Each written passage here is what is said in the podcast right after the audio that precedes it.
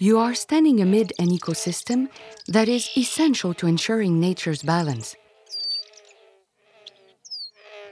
If you walk to the end of the dock, you'll see a marsh that is submerged year round. Life abounds, and hundreds of birds, including least bitterns, common moorhens, ducks, grebes, and geese, make their nests here. Observe the bird houses hanging from the poles and trees. The closest ones are meant for the tree swallows. The further ones are for the wood ducks.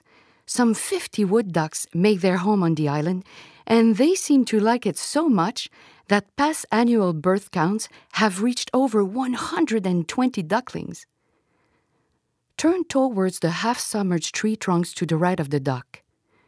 On a sunny day, you're likely to see painted turtles lazing about.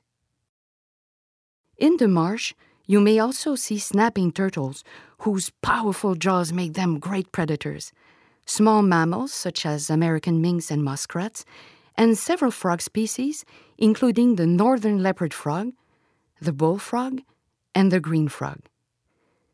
Take a close look at the water surface. It seems to be covered with a floating blanket. Actually, it is made up of thousands of minuscule and highly prolific plants known as duckweed and common frogbit, an invasive alien species. Though very different, the two species share a common feature their roots are free floating. For the Refuge Faunique Marguerite D'Youville, preserving the marshes and wetlands is vital to protecting our biodiversity.